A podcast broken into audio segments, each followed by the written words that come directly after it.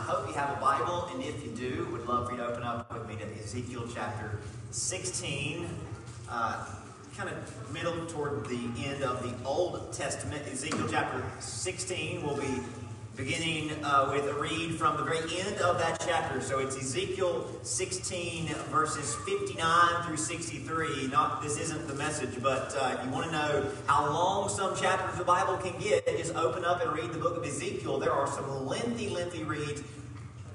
Thankfully, uh, uh, wouldn't be a bad experience, but thankfully we're not going to read all sixty-three verses of this chapter. You should sometimes. It's a pretty good read. Uh, but we'll begin our time by reading verses fifty-nine through sixty-three. Uh, also, if you would, put a bookmark in Colossians chapter one. We'll be reading from there at the very end of our time to, uh, to cap off um, the conversation I think we're going to have. Uh, that's going to be very important, very helpful, uh, that will be inspired by this very passage. So, Ezekiel sixteen, if you found your place, God's word says to us, "For thus says the Lord God, I will deal with you as you have done, who despise the oath by breaking the covenant." He's talking to Israel here, of course. "Nevertheless," that's a big word, underline that, highlight that. That is a monumental transition from the previous statement. "Nevertheless, I will remember my covenant with you in the days of your youth. And I will establish an everlasting covenant with you. Then you will remember your ways and be ashamed when you receive your older and younger sisters, for I will give them to you for your daughters, for daughters, but not because of my covenant with you." And he's talking about the prolonging of their lineage, the, the prolonging of the nation of Israel, that they would not die out in this very dire state that they were in. Verse sixty-two, "I will establish my covenant with you. Then you shall know that I am the Lord. That you may remember and be ashamed and never open your mouth anymore because of your shame. When I provide you an atonement for all you have done, says the Lord." Now may God bless the reading of His Word and the conversation that comes from His Word. Got a really awesome uh, word from God in this passage, and I really believe we're going to have a good time discussing where God takes us. But I'm going to ask you a question first. Have you ever had an encounter or an experience that changed your attitude or approach in life? Maybe in life as a whole, or perhaps in a very specific area of your life. Have you ever had an encounter, an episode, something so important, so dynamic, so jarring, or so uh, monumental that it, that it changed you, and it, and it caused you to change how you approach something or someone or some area of your life? It changed the attitude that you conducted your life with. It changed how you dealt with that specific area of your life. Have you ever had an encounter, an episode, an event, or experience that so that was so powerful, that was so influential, so impactful, that it changed something about you and how you perceived and responded to life? Now, I think everybody here can answer yes in some capacity to that question, maybe in a very small area, maybe in a very big and, and, and important area of your life. Obviously, we're in church, so maybe you have a moment in time where, uh, because of faith, because of God, and because of how all things begin to work together from His uh, dealing in your life, that your life changed and you changed as a result. Uh, but I think we can probably more relate in a broader sense. Uh, maybe your experience led you to a deeper place of faith uh, as a result, but, but, but something happened to you.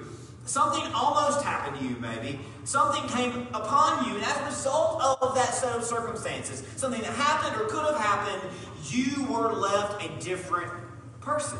You had a different outlook on life. You had a certain area of your life that, that previously you ignored or previously you dealt with in a certain way. And because of that thing that happened, because of that event, because of those circumstances, you changed and you were changed as a result. Maybe it was a health scare. Uh, maybe it was a health crisis. It wasn't just a potential health issue. It was a health issue. Uh, maybe there was something that made you take what you put into your body and what you did with your body serious, or you began to realize there were some risks that you had that you needed to address. Otherwise, you would may, maybe deal with uh, some pretty, uh, you know, pretty harsh, uh, you know, uh, you know, realities in, in, in that situation. Maybe something happened to you uh, or happened to someone close to you, and it caused you to rethink how you spend your time. It caused you to reprioritize the people in your life and the relationships that you give yourself to. And, and, and I guess if, you, if you'll notice, if we went down the line and talked about all the potential scenarios and all of our own shared experiences, maybe you would you notice that a lot of these um, are potentially troubling or challenging circumstances. That a lot of the things that change us or potentially change us and make a difference and impact on us are things that, um, you know, when they happened or if they happened, they were negative or troubling or challenging. But, th but that's not to say, that's not to say at all that good things can't have the same effect on us.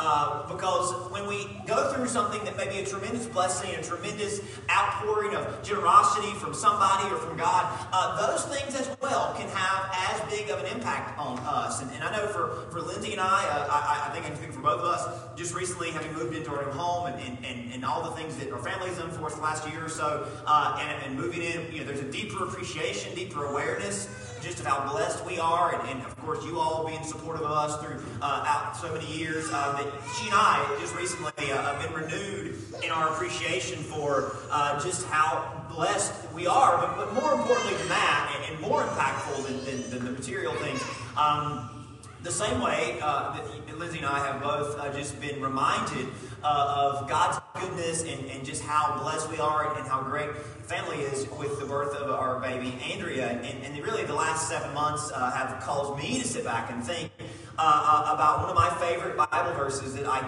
quote throughout the day, most, most of the day, uh, most every day, and, and sometimes several times a day. Uh, Psalm sixteen, verse number six, uh, David wrote this: "The lines have fallen for me in pleasant places. Indeed, I have a beautiful inheritance." And, and when we begin to realize just how good God has been to us, and whether there are small blessings or great blessings, things that mean a lot to everybody or things that just mean a lot to us, those things cause us to well up in gratitude, right? And they cause us to, uh, they, they're humbling, and they remind us of how good God has been and how good things are. And, and that causes us to want to do good things with the opportunity we've been given, and, and make the most of the life that we've been given. And, um, and, and, and I got to say, though, Lindsay and I, and, and again, I think I can speak for both of us, that we would not have this incredible joy, this sense of gratitude, uh, and we would not feel this incredible weight of goodness that has come into our life with Andrea, uh, if not for the grueling and emotional, and at times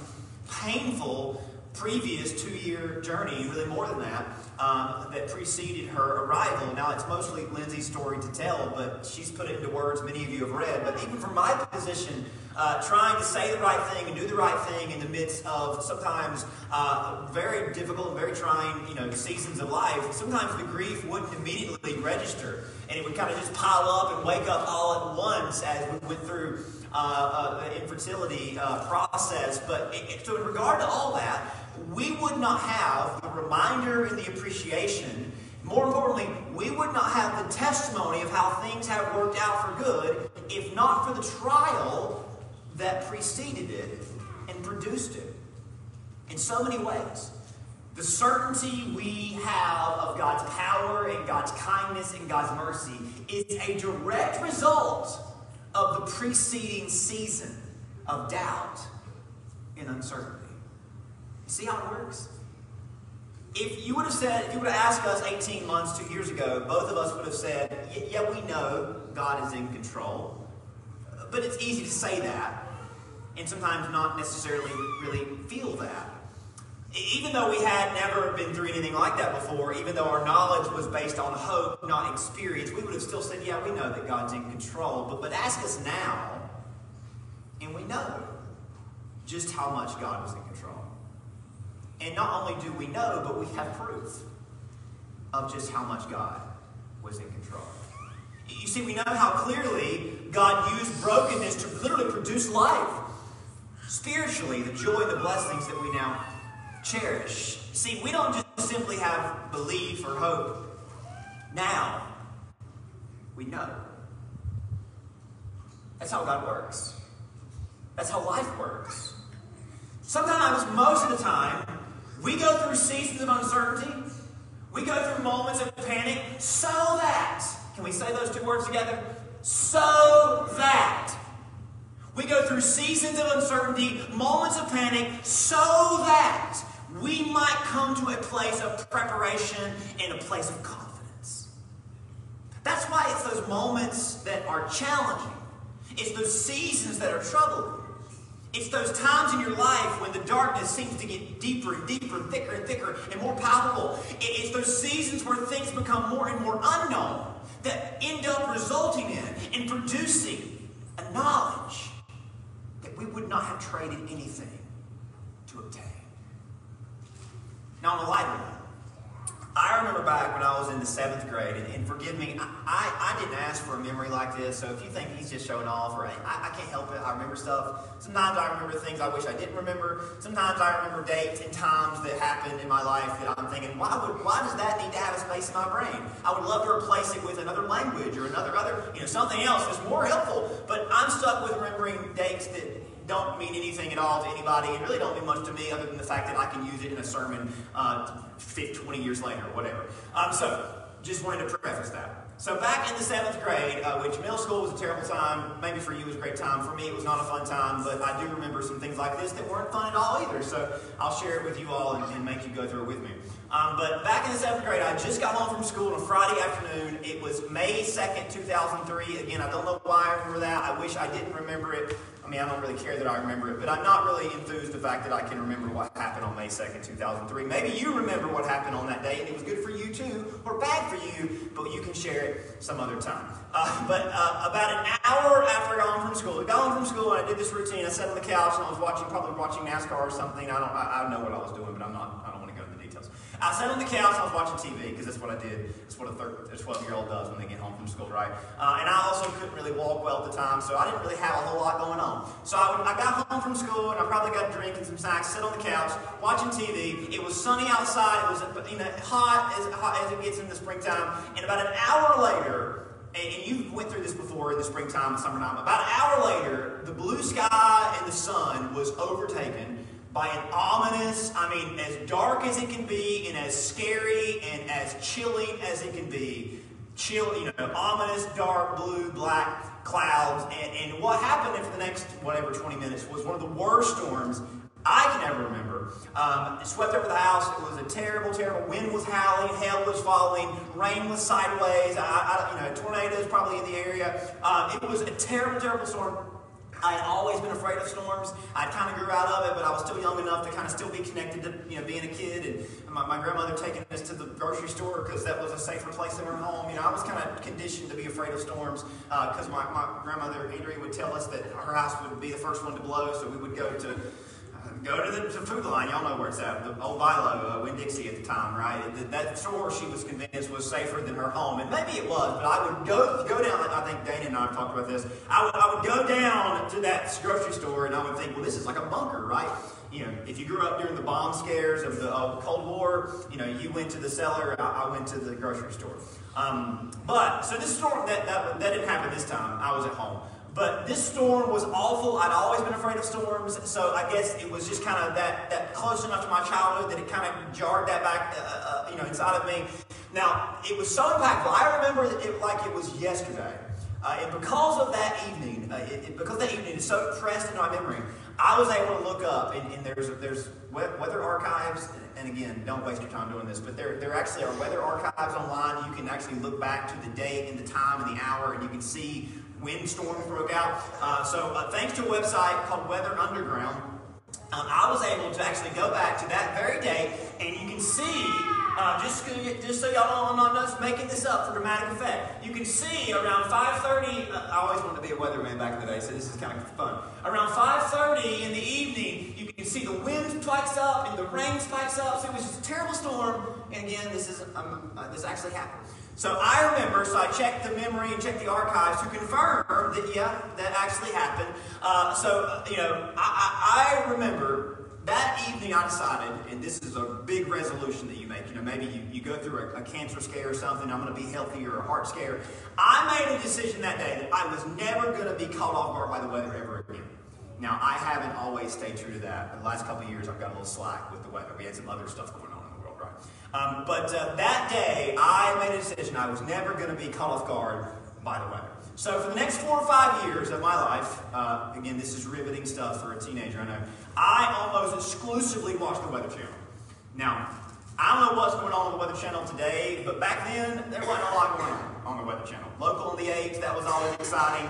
Um, storm stories came on at night, but there wasn't a lot going on. But I, and if you would have came over, I don't know, people probably remember this, you know, everyone will, people that would come over to the house, I'm like, what, what's going on? Why is he watching the Weather Channel?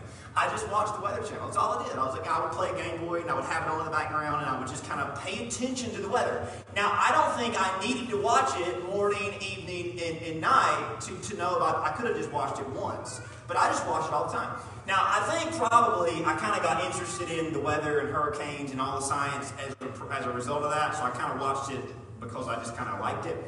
But there was a thing in me that wanted to know everything that I could know about the weather because, because, and it all goes back to that Friday afternoon when I was scared to death about the weather and not being prepared. I don't know what I could have done if there, well, I did know it was coming, but nonetheless, um, I, I, I made a decision that day. Now, in retrospect, I, I, in retrospect, I think all of us have similar stories where you went through something, silly as that might have been, or severe as it could be.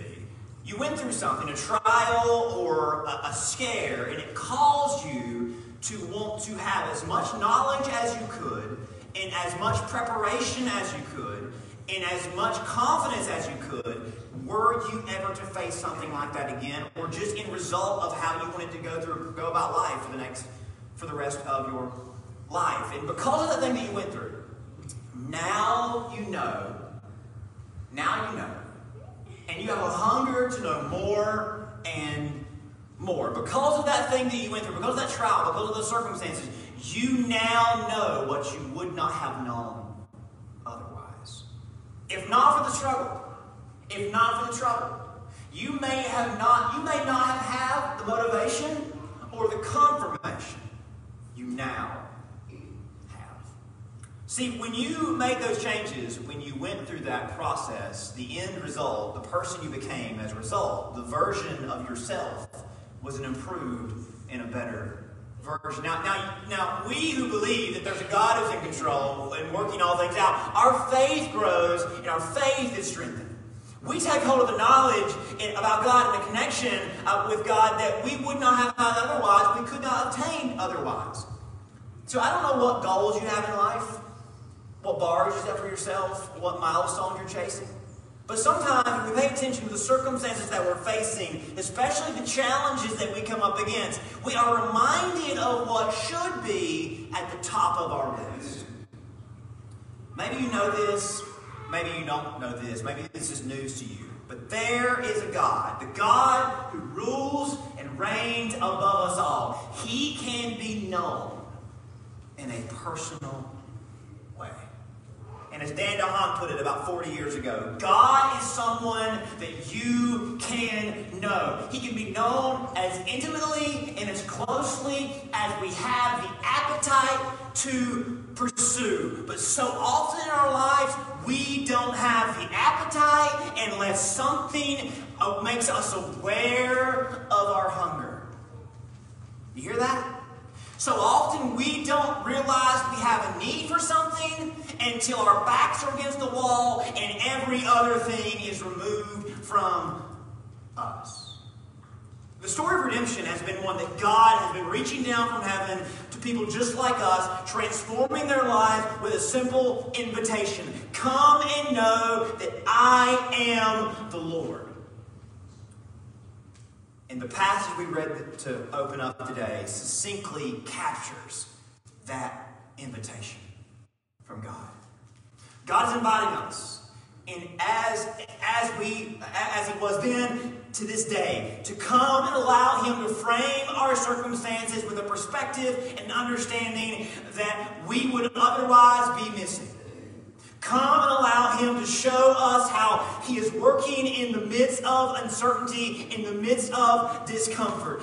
There is a God that you can know, and He invites you to come and see for yourself. Here's the thing.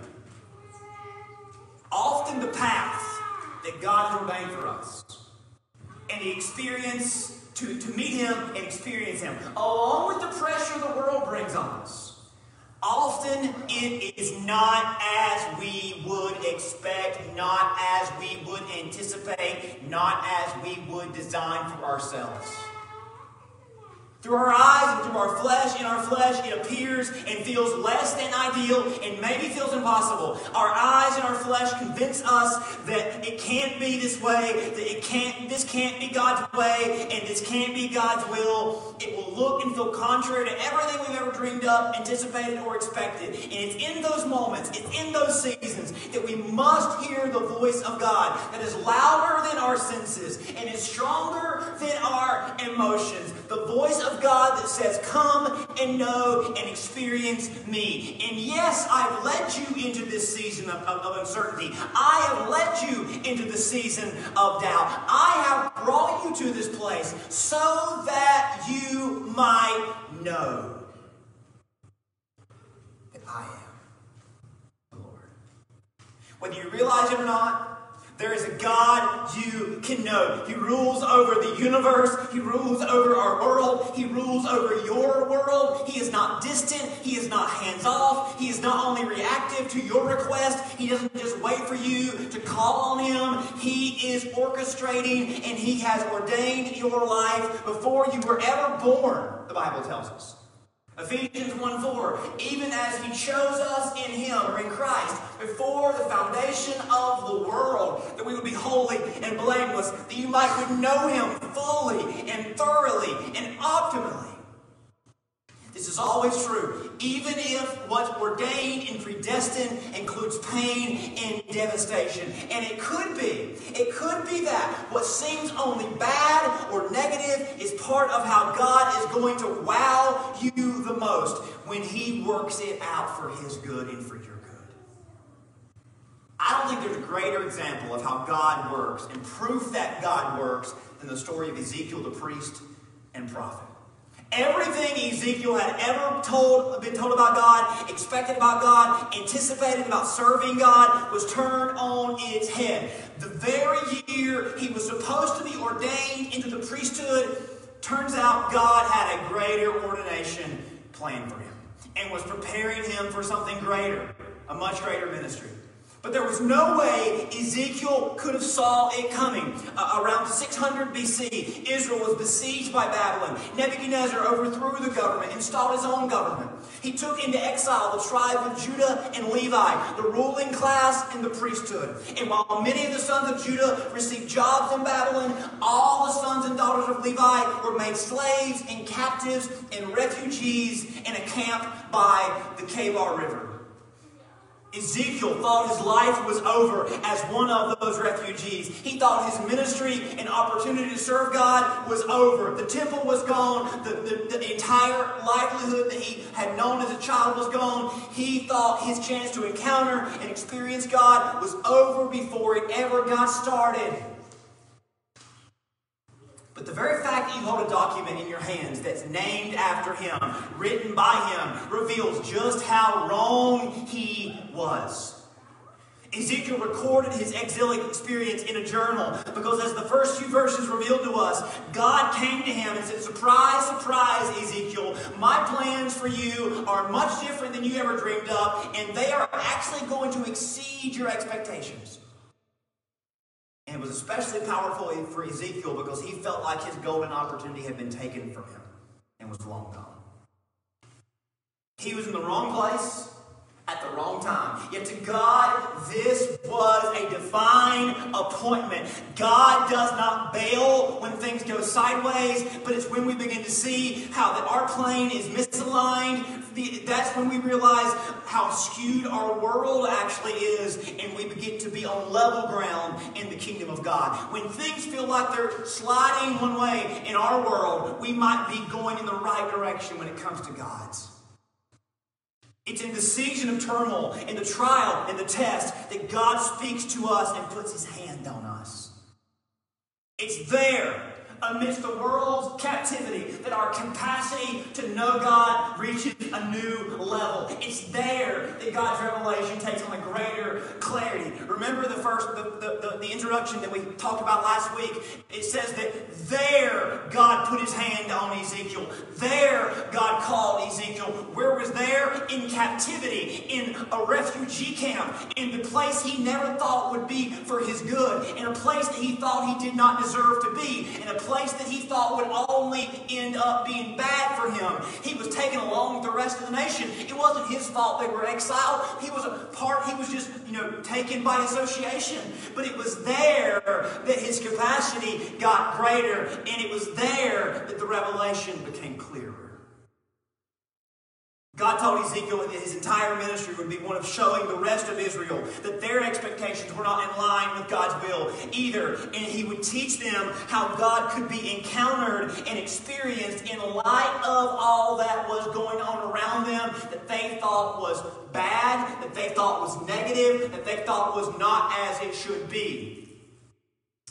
God used Ezekiel to show the rest of the nation that maybe this bad set of circumstances has happened to us so that we might come to know our God.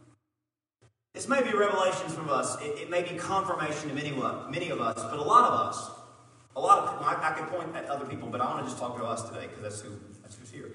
A lot of people, a lot of us have boxed God out of our circumstances. Isn't it true? You've convinced yourself, or you've been convinced by maybe religion or maybe somebody, that you're twelve steps away from God ever working in your life. And, and you know, let alone begin, if, for you to take his plan seriously and for you to get into where he wants you to be, you're so far away from that, so why should you even try? Why should you even care? Why should you even worry about that?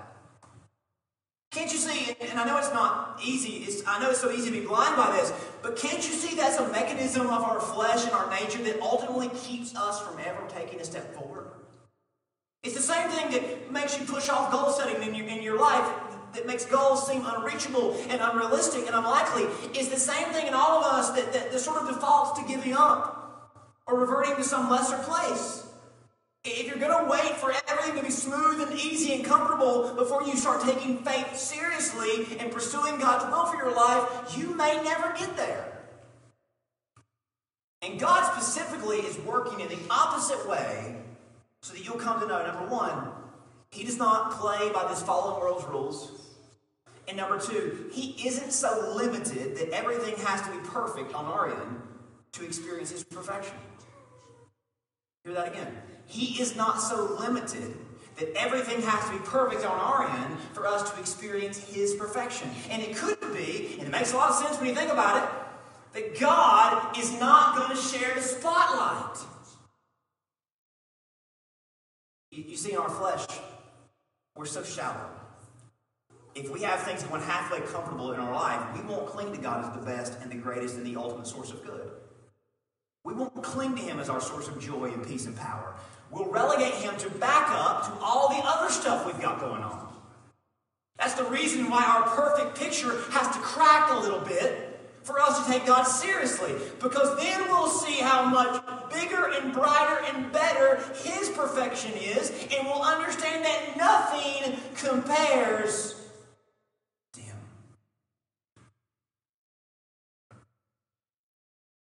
In verse sixty-three, Ezekiel says, or God says through Ezekiel, you will remember and be ashamed and never open your mouth anymore. Now, this is a figure of speech. The point is, you're going to be so wowed.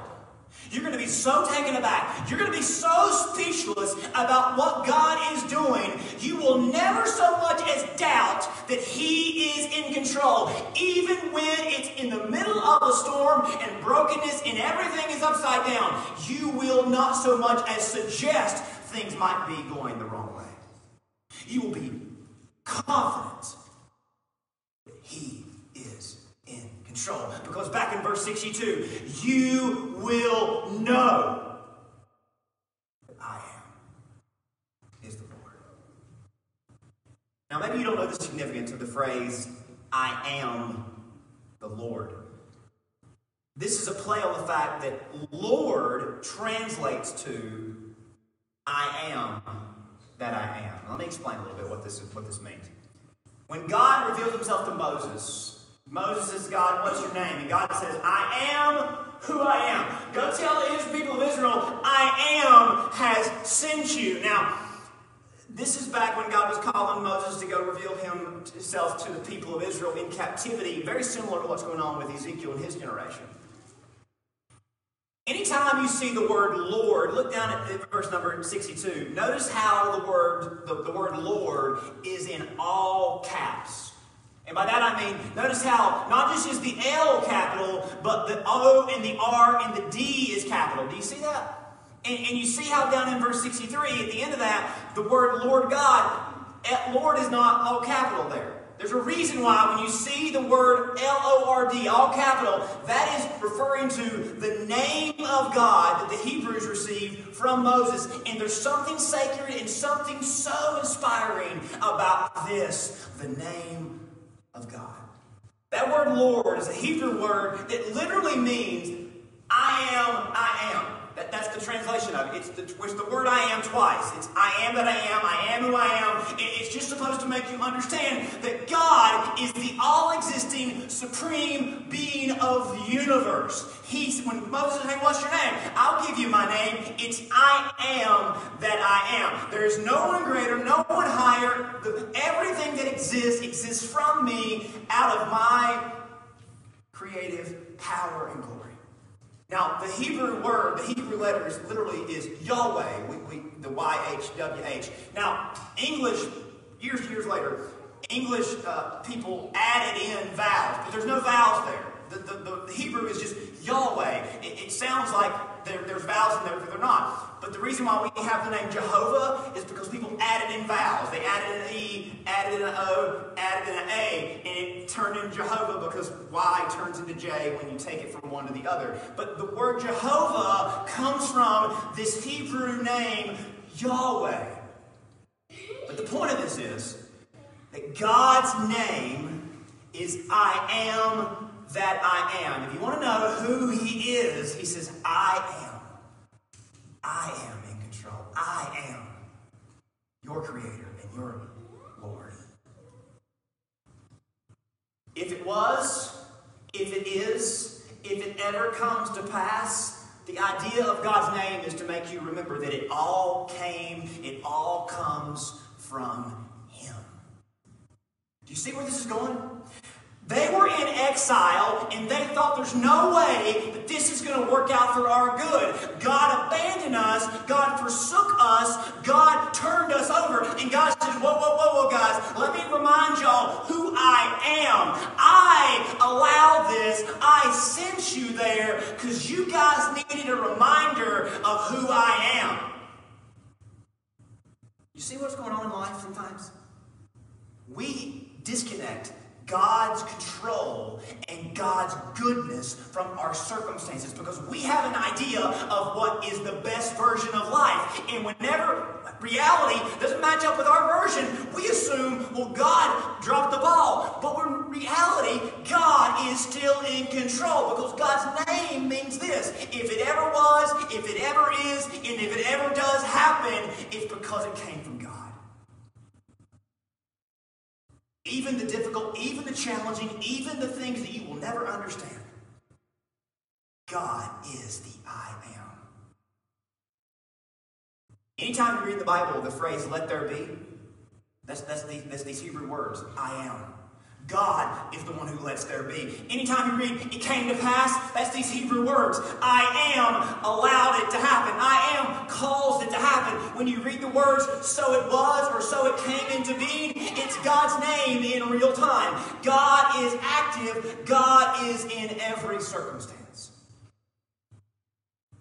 Now, the reason why we have the English word Lord is because the Hebrews would not use the, this word out. They wouldn't say this word out loud because of how sacred they believed God's name to be. So that's why we use the word Lord, and they use the word Adonai, uh, in, which is the Hebrew for Lord. Now, that might be a little bit over our heads, but the point is God is over all of us. And we can know that personally. And we can know him personally. If in the midst of all that's going on, we submit to him and welcome him and pursue him and follow him, Ezekiel opened up to God in the midst of all the wrong things that were going on, but the rest of the nation still had to learn. What was essentially a time of judgment, a time of upheaval, a time of exile for the people of God, God was using as a time of revelation for them. Do you see that? There would be no book of Ezekiel if it wasn't for the exile, if it wasn't for the judgment. Do you think, and I think many of us do, do you think that everything has to be going just right in your life to be able to receive a life-changing truth, direction, revelation from God? Do you think that everything has to be going exactly as you would design it for God to work in your life and for you to work and serve for the Lord? Do you think that you'll never get where you want to be with God unless everything else is working out exactly as you would want it to be?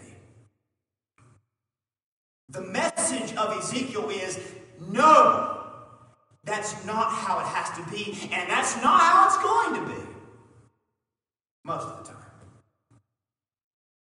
In fact, it's when everything is dark, bleak, broken, confusing, frustrating. Now, I don't know what everybody's going through today, but there's something in your life that you would describe as dark, bleak, broken, confusing, frustrating. It might be a personal issue. It might be a big problem going on in your life, in your family, in the world, in the country that you're burdened about. I don't know. If you think that when these things are going on, that somehow there's just not nothing that can go good for you, here's the, the revelation from God. It's when things are dark and bleak and frustrating that your heart is being prepared by God, and that you, your eyes are going to be open because God's light is going to shine through so that you may know. So that you may know. God is saying to the people of, of Israel, as they were in exile, as they were suffering, as they were in their time of judgment, in sixty-two, I am establishing a covenant with you, and you will know that I am the Lord. Turn over to chapter twenty. We're going to read from verses thirty-three through thirty-eight. I want you to listen to how God frames their exile, as in God interprets it for them. And I want you to see how he reveals to them the entire purpose of it was to turn their lives so upside down that they might actually be closer to heaven. You hear that? That God was literally going to turn their worlds upside down so they might fall off of the ground and get closer to heaven. Now, we know that's not how, how physics works, but that's the idea, right? God is turning their world upside down so they might end up closer to him. Think about the picture there. It actually makes sense. But listen to what the word says first. As I live, verse thirty-three, as I live, says the Lord God, surely with a mighty hand, with an outstretched arm, and with fury poured out, I will rule over you. Now, we like the mighty hand and outstretched arm, but I don't know about the fury part. That just, that just means that they're, they're being judged. They're being put in exile because they disobeyed God. I will bring you out from the people and gather you out of the countries where you were scattered with a mighty hand, with an outstretched arm, and with fury poured out. So, hey, God says, hey, I've judged you, but I'm going to bring you out of this bondage. And I will bring you into the wilderness of the people, and there I will plead my case with you face to face. As in, hey, God, hey, y'all, y'all are about to get as close as you could be with me, but you had to go through this first. thirty-six. Just as I pleaded my case with your fathers in the wilderness of the land of Egypt, so I will plead my case with you. And this is God's way of saying, I'm going to get so involved in your life. I'm going to be like a father holding a baby or a child that does not understand what it's doing. I'm going to be so involved in your life. I'm going to make sure that you know what's good for you, what's bad for you, and that you need me to piece it all together. But I've got to put you in this place so that you might get to this right place. I will make you pass under the rod. I will bring you into the bond of the covenant. I will purge the rebels from among you, and those who transgress against me, I will bring them out of the country where they dwell, but they shall not enter the land of Israel. So he's talking about how some people aren't going to make it back home. But what is the goal of all this? At the end of verse thirty-eight, then you will know. Does everybody in the Bible say that right? You will, what's the word? Know that I am. Lord. So what is the goal in this? That they might possess a knowledge of God and have a knowledge of Him and a, a relationship with Him that is the most important and pressing and defining thing about their lives. But what had to happen first? Their lives had to be turned upside down. We spend all of our time trying to secure all that we have with this earth foundation, don't we? Sometimes it becomes so emotionally, economically, politically invested and anchored in this world. God has to pry us off its foundations to get us closer to Him and His kingdom. Have you ever glued something down too good? Y'all know what I'm talking about. You ever had something stuck to something so good that it took some prying to get off? And it kind of came up a little broken. It came a little cracked. It came undone because the glue was so secure that to get it off of that foundation, it required a little bit of heavy lifting. You see what happened to Israel? They were so emotionally and economically and politically and all other things secure to this world. God had to pry them loose. The things that we are most intimate, knowledgeable about, and passionate about, they might be preventing us from knowing truly that I am is the Lord. So what does God do? From our perspective, He judges, His wrath unsettles our comfort. But what is He actually doing? He's saving us. Do you see that? They thought He was taking good from them. He put them out of their homes. He took them out of their land. But what was God doing the whole time? He was saving them. When He turned their worlds upside down, He was actually setting things right side up. Hello? Now, it was said of the early church, when, when Paul and his crowd were coming into Greece, this is what some of the Gentiles reported. These men who have turned the world upside down have come here also, and, and Jason has received them, and they are all acting against the decrees of Caesar, saying there is another king named Jesus. But don't you see, by turning the world upside down, they were getting closer to heaven. And don't you think God has to do that sometimes to us? That's what He did to Israel. When we get turned upside down, the opportunity is for us to get closer to a higher throne. If God didn't care about Israel, He would have left them with their idols. He would have left them to waste in their life. And in verse thirty-nine, He says to them, "As for you, O house of Israel, go and serve every one of you his idols, and hereafter, if you will not obey me, but profane my holy name no more with your gifts and your idols." He says, hey, if y'all don't want to serve me, I'm not forcing it on you. You know what the right way is, that you wouldn't profane me and you wouldn't serve other gods. But if you don't want this, I'm not forcing it on you. Go and serve him. Go and do whatever you want to do. Listen, we all can get up from this place. We can go back to our vain idols and pour ourselves out at their, at their altars. And believe me, there are plenty of people, places, and things in this world that will make you feel real good about laying your life down at their feet. They will make you feel like you're doing the right thing. You're doing the only thing you can do. And you'll feel as if, hey, I've got to do this because this is the only way I'm going to make it. But we will never find what we truly need.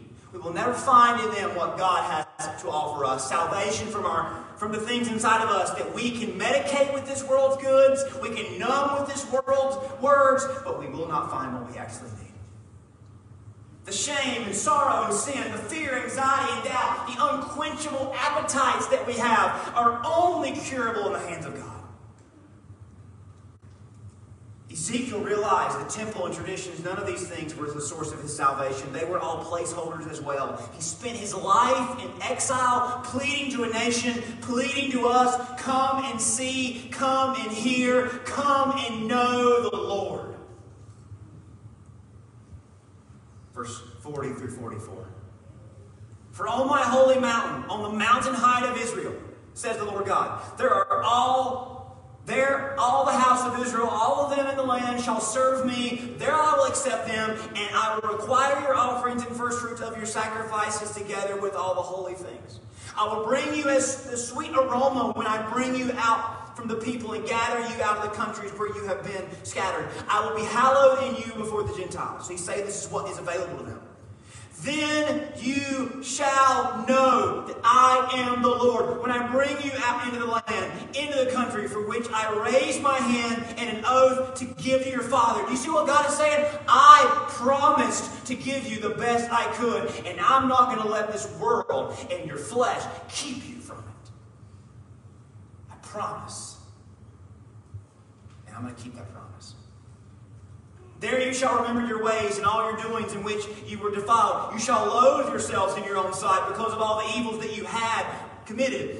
Then you shall know that I am the Lord when I dealt when I have dealt with you for my name's sake, not according to your wicked ways, nor to your corrupt doings. He said, I'm not going to give you what you deserve. I'm going to give you from my love what you don't deserve and could not earn. I don't know about y'all, but there is no comparable invitation to what we just read. Nothing. No, nobody promises, no system offers us anything on the base that's on goodness. Anybody in this world, anything in this world, anything that you go after in this world says, if you do this, I'll do this for you.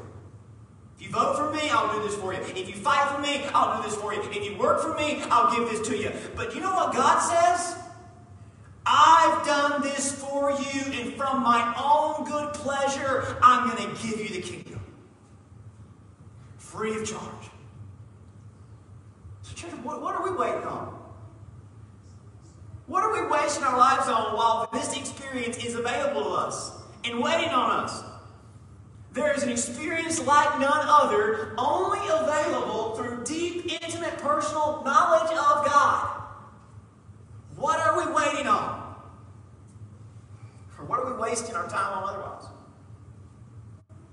You, you see what God showed to Ezekiel? Their exile was actually an entry point to experience God, to know God. How many times have we read that phrase in, in our time today? That you may know. Think, you think something's more important than that? I don't think so. We won't read it, but back in Ezekiel sixteen, if you want to read that whole passage, you'll find that God talks about how other nations, how other pagan nations didn't serve him. He just assured, he didn't give him a chance. He brings up Sodom and Gomorrah. And, and, and he actually says to, about Sodom and Gomorrah, not what you might would think he would say about them. He says, you know why I destroyed them? Because they were lazy, and they were idle, and they were full of riches of this world, and they didn't think they needed me anymore. That's, what he, that's why he says it. Now, I know there's other stuff going on, but Ezekiel sixteen forty-nine, he says, they were rich, and they were full, and they didn't need me. But for Israel, God took that stuff away, so they might know him. In the New Testament, the Apostle Paul records a prayer for the church along these same lines, praying that we might take hold of the precious knowledge of Jesus and come to know the Lord through the way he has made for us, through Jesus Christ. And I just want you to just get as clear a picture of the gospel that you can. Jesus came and knew us. The point of becoming our very sins. That's how intimately Jesus knows you. When Jesus got on the cross, you know how much, you know how intimate he is of who you are?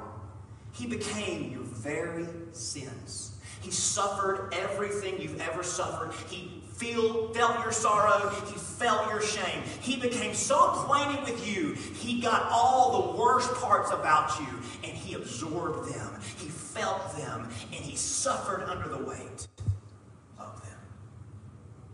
As broken as you have ever been or felt, Jesus absorbed all of that for you and everybody else. He came and knew you. He became your very sin so that you might know his love and know him and become like him. Let me read this to you in closing. You can read it. You can look up, look there with me if you'd like to in Colossians. But listen to Paul's prayer over us. For this reason, we, since the day we heard of you, do not cease to pray for you, to ask that you may be filled with the knowledge of his will and all wisdom and spiritual understanding, that you may walk worthy of the Lord, fully pleasing him, being fruitful in every good work, increasing in the knowledge of God. Hear that knowledge a couple times there. Strengthened with all might according to his glorious power for all patience and long-suffering with joy, giving thanks to the Father who has qualified us to be partakers of the inheritance of the saints in light. He has delivered us from the power of darkness and conveyed us into the kingdom of the Son in his love, in whom we have redemption through his blood, the forgiveness of sins. Paul prays that we might have the knowledge of God, what he's done for us, and what he can do in us. He says Jesus is the firstborn over all the creation. He is the one who rules in all and through all and over all. He is the preeminent God of creation. He is the head of the church, and he invites you to know him. The one who spoke everything into existence, who holds you together, can be known by every one of us. So I leave you with a simple question. Do you know him? Maybe you know things about him. Maybe you're acquainted with him. But do you know him? And let me ask you, let me put it this way. Are you satisfied with the knowledge you have of him? Or does something tell you that there might be more available to you? And, and maybe now you realize that the circumstances around you have been steering you in this direction, prying you loose so that you might know. According to the desire within you, if you allow your circumstances to come under his lordship, you can see how God has set things up perfectly for you to know him fully. Maybe you only now realize your exile, your excruciating circumstances are all part of God's plan. They were the entry point the whole time. So don't wait. Don't wait for things to seem or feel right. Right here, right now, God can be known. Will you pursue him as he has invited?